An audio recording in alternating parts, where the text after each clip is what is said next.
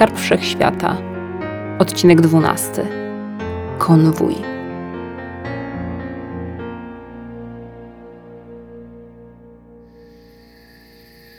Warunki panujące w Ceterii były wręcz doskonałe do przeprowadzania licznych brawurowych akcji Legionu Dziewczyny z Kosą. Po zapadnięciu mroku gęstwina lasu i przeróżnie ukształtowane ruiny miast tworzyły miliony niezbędnych kryjówek. Teren był zbyt trudny na to, by odbywały się na nim regularne bitwy. Potyczki były więc nieliczne i szarpane, co zwiększało szanse stronników liny na sukces. Tak naprawdę jednak unikali ich. Pożywienie starali się zdobywać w lasach, polując na dziką zwierzynę. Napady na osady bądź sam dystrykt, choć tego podejmowała się tylko i wyłącznie Lina, uważając to za misje wyjątkowo niebezpieczne, były ostatecznością i, o paradoksie, pretekstem D-77 do prowadzenia wojennych, obronnych działań. 3 lipca po zapadnięciu zmroku na samej granicy Ceterii wzdłuż drogi prowadzącej do osady numer 30 McGain rozstawił w kilkudziesięciometrowych odległościach pięć drobnych oddziałów czekających na pojawienie się konwoju pięciu transportowców. Dzisiejszy dzień miał należeć do wyjątkowych właśnie ze względu na wkroczenie na tereny podległe dystryktowi. Jeśli ktoś tutaj wywoływał bitwę, to w tym przypadku byli to buntownicy z Ceterii. Ale nie mieli innej możliwości zdobycia kolejnej porcji broni i amunicji. Wszyscy rebelianci walczyli przecież z jedną wizją przyszłości w głowie, wizją wielkiej, ostatecznej bitwy z dystryktem 77, do której trzeba było się przygotować. I to jego kosztem. Żołnierze do rozpoczęcia akcji mieli jeszcze trochę czasu. Zbliżała się chłodna noc, dlatego niektórzy zamiast szczękać bez przerwy zębami, wdawali się w rozmowy. Na różne tematy. Dlaczego dowodzi nam jakaś małolata, za którą logistyczną robotę odwala McGain? Niby retorycznie zapytał pod nosem Fabio Delli, szeregowiec pierwszego oddziału tej misji, oczekując w rzeczywistości odpowiedzi od przyczajonego tuż obok kumpla, Chrisa Hoya. Ona nie jest od tego. Panie takiej reakcji oczekiwał. Głównodowodząca nie od tego? Chyba jesteś śmieszny. Nie rozumiem, jak McGain mógł dać się jej podporządkować. A ty na jego miejscu postawiłbyś się jej? Hoy usiłował bezskutecznie rozgrzać się, pocierając intensywnie rękawy kurtki. Założę się, że nie. Więc się zamknij. Jest najsilniejsza, nadludzka. Bez niej nie mamy szans. Nie zastanawiałeś się nigdy, kim ona tak naprawdę jest? Pytał dalej Delli. O co ci kurde chodzi? Mamy dziś zadanie do wykonania, a ty pierniczysz od rzeczy. Przecież tak niewiele o niej wiemy. Nie znamy jej dobrze. Sama napada na dystrykt i zawsze wraca zwycięsko mimo walk z policją i wojskiem. Nie zastanawiałeś się nigdy? Jest nadludzka i chcę być po jej stronie. Warknął zniecierpliwiony Chris. A ja czuję, że ona jest po stronie przeciwnej. Wszystko jej się udaje. A jeśli współpracuje z partią, to by wszystko wyjaśniało. Dureń z ciebie. Skwitował Hoy. Na kontynuowanie rozmowy nie było czasu. Na widoku pojawiły się bowiem pierwsze transportowce z konwoju. Ociężałe maszyny jechały w swoim typowym tempie, jakby ich kierowcy nieświadomi byli grożącego niebezpieczeństwa. Oczywiście i na ich szczęście udawanego, ale misja miała wyglądać realistycznie, dlatego konieczne było pewne udramatyzowanie akcji. Na cichy znak McGaina pierwszy oddział, ten z Delim i Hojem w składzie, ruszył do ataku. Jak wiarygodnie, to wiarygodnie. Uśmiechnął się do siebie Fabio. Rozpieprzyć ich! Wrzasnął tak, aby dźwięk dobywający się z jego krtani dotarł do wszystkich par uszu w okolicy. Żołnierze puścili się biegiem wzdłuż zbocza wzgórza, na którym wcześniej się zaczaili, z karabinami maszynowymi tudzież mini działami osobistymi w rękach. Biegnący na czele Delli zgrabnie rzucił granatem tak, aby trafić w asfaltową drogę parę metrów przed pierwszym pojazdem i nie uszkodzić go. Reszta jego towarzyszy, częściowo ukryta pośród leśnych ruin, rozpoczęła ostrzał umiejętnie prowadzony tak, aby nikomu z rzekomych wrogów nie stała się krzywda. Z pozostałymi transportowcami podobnie postąpiły inne oddziały. Pod ogólnym dowództwem McGaina, który nie wyróżniał się niczym wśród swoich żołnierzy, także brał udział w akcji.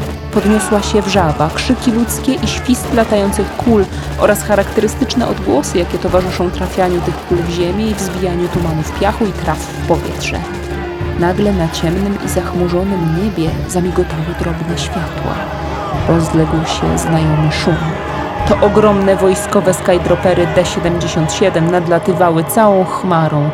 Zanim ktokolwiek z rebeliantów zdołał wydobyć z siebie krzyk przerażenia, zrzucone zostały pierwsze bomby.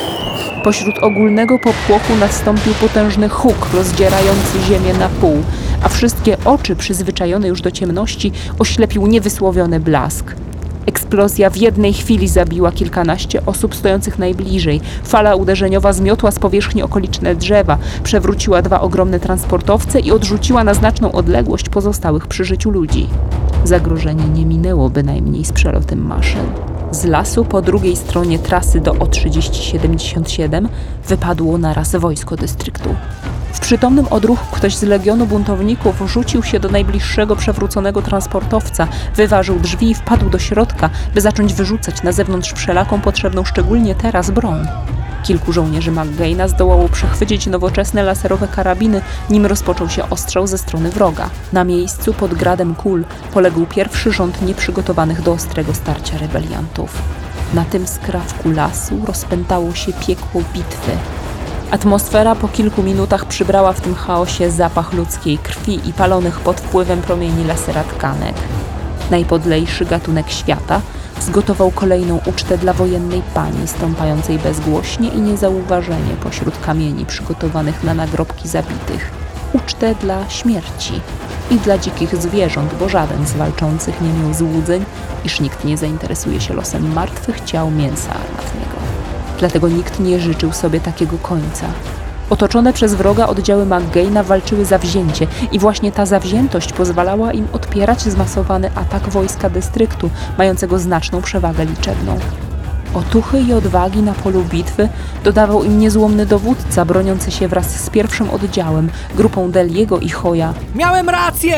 Wystawiła nas! Ile sił w płucach wydzierał się zrozpaczony Fabio, usiłując osłaniać oficera. Strzelał nieprzerwanie z maszynowej broni wielolufowej, by nie dopuścić do podejścia wroga na odległość, z której skuteczność jego ostrzału niebezpiecznie zbliżyłaby się do 100%. Ale sytuacja stawała się coraz bardziej beznadziejna. Nawróciły skydropery. Następne zrzucone bomby wywołały kolejne eksplozje, siejąc totalne zniszczenie i zwiększając liczbę ofiar.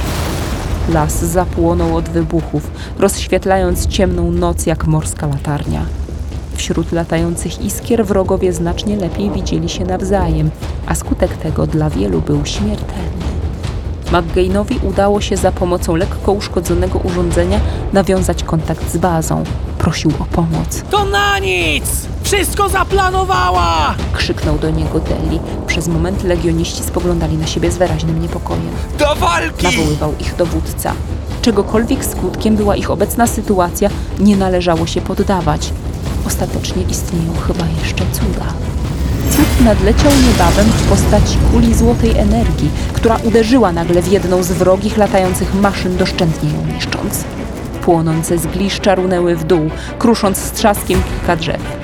Paliwo wodorowe wybuchło, zamieniając kawał lasu w pokaźny krater. Z charakterystycznym świstem nadleciał skydropper liny, niosąc swoją właścicielkę około 4 metry ponad głowami walczących. Wkroczenie do akcji nadrzędnego celu do likwidacji zmieniło obraz bitwy. Prawie cała uwaga wojska D-77 momentalnie skupiła się na dziewczynie z kosą. Zaczęto do niej strzelać ze wszystkich pojazdów powietrznych i z co mocniejszych dalekosiężnych dział naziemnych.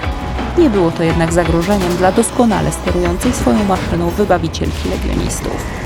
Wrogie skydropery, zamiast poszczycić się sukcesem ze strzelenia skydropera liny, same spadały kolejno na ziemię, płonąc i eksplodując, rażone jej złotymi ognistymi kulami.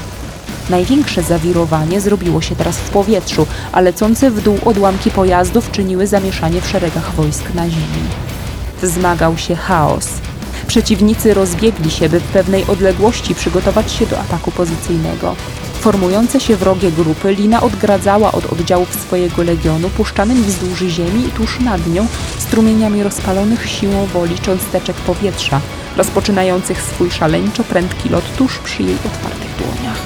Technika wyuczona już kilka lat temu przydawała jej się coraz częściej i przynosiła wymierne efekty, będąc najgroźniejszą bronią dziewczyny. To stanowiło o jej nadludzkości, wyjątkowe umiejętności nieposiadane przez nikogo innego. Po kilku takich spektakularnych akcjach z powietrza, Lina zeskoczyła na dół, pozwalając odlecieć skydroperowi. Natychmiast przyłączyła się do swoich żołnierzy, nie biorąc jednak do rąk żadnej broni. Musiała mieć je wolne, by siać rzeczywiste spustoszenie. Rozwalić ich! Wydała swój standardowy rozkaz. Jednak legioniści zawahali się, jakby w ich uszach wciąż dźwięczały słowa wykrzyczane nie tak dawno przez wątpiącego w jej lojalność Fabio Deliego. Jeśli to wszystko ma ich zgubić, jeśli to jest sprytnie ukrywana zdrada, drobny moment zawahania wystarczył niestety do tego, by zadziałali wrogowie. Ich dowódca zebrał resztki swojego oddziału i ruszył do ataku. Do boju wkroczyła nowa laserowa broń. Od strzałów z niej padli martwi stojący na ich linii towarzysze liny, przebici i przepaleni na wylot, a dymiące ciała poprzewracały się niczym marne kostki domina. Ułamku sekundy przeogromna złość wstąpiła w serce liny. Odezwała się pamięć o dobrych żołnierzach, walczących dla swoich rodzin, żyjących pod jarzmem totalitarnych władz gdzieś w okolicznych osadach albo w samej stolicy dystryktu, walczących o wolność dla siebie i dla nich, nie za pieniądze jak ci, co ich zabili. Taka złość nie wróżyła niczego dobrego.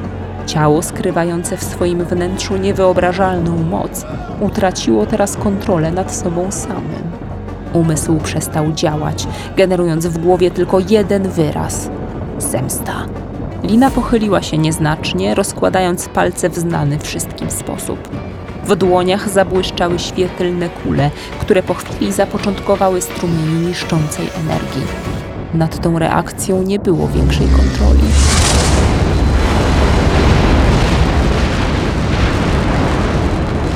Fala rozpalonego powietrza zmiotła ze swej drogi wszystko i wszystkich, żłobiąc głęboki podłużny krater, ciągnący się kilkaset metrów w las, dzielący puszczę na dwie części, jakby drogą usypaną z jałowego piachu. Wszyscy żywi, czyli wszyscy, którzy to widzieli, stali osłupiali z przerażenia i niedowierzania. Znali tę dziewczynę, znał ją już przecież cały świat ale mieli wrażenie, że dopiero teraz ujrzeli jej prawdziwe oblicze. Nie zdawali sobie sprawy, jakie ono naprawdę może być. Wtem nadleciał jakiś zabłąkany, ocalały Skydropper D-77. W desperackim akcie, mającym ostatecznie przechylić szale zwycięstwa, zrzucił pozostałe swoje bomby na obiekt walk. Transportowce z konwoju, wyładowane po brzegi bronią i materiałami wybuchowymi. Szczęśliwi, którzy zdążyli w porę biegiem się oddalić lub paść na ziemię, chroniąc się za jakimiś ruinami, głazami albo niewielkimi wzniesieniami. Czaszki prawie popękały od niesamowitego huku. Fala ognia niewyobrażalnie szybko przemknęła na wskroś przez pole bitwy i do ludzi dotarł powiew gorąca i deszcz stalowych odłamków. Pięć transportowców zamieniło się w pięć płonących pomarańczowych słupów, wznoszących się aż do nieba zasłoniętego kłębami dymu. Lina podniosła się pierwsza. Zaraz spostrzegła, że leżący około sześciu metrów od niej Fabio Deli jest w niebezpieczeństwie. W jego kierunku leciał wielki, płonący kawał jednego z wysadzonych transportowców, a mężczyzna ranny nie mógł się ruszyć. Zresztą żaden człowiek by nie zdążył. Obserwacja trwała mniej niż jedną sekundę. Reakcja była jeszcze szybsza. Dziewczyna odbiła się od ziemi wszystkimi czterema kończynami i wykonując błyskawiczny skok, całym ciałem rzuciła się na pędzący przedmiot, zmieniając tor jego. Uderzył w ruiny jakiegoś budynku, pozostałość po państwie, które zamieniło się dawno temu w ceterię. Uważaj na siebie! Lina odezwała się do Deliego. Nie wiedziała, że on właśnie pojął, jak bardzo się pomylił, posądzając ją o zdradę.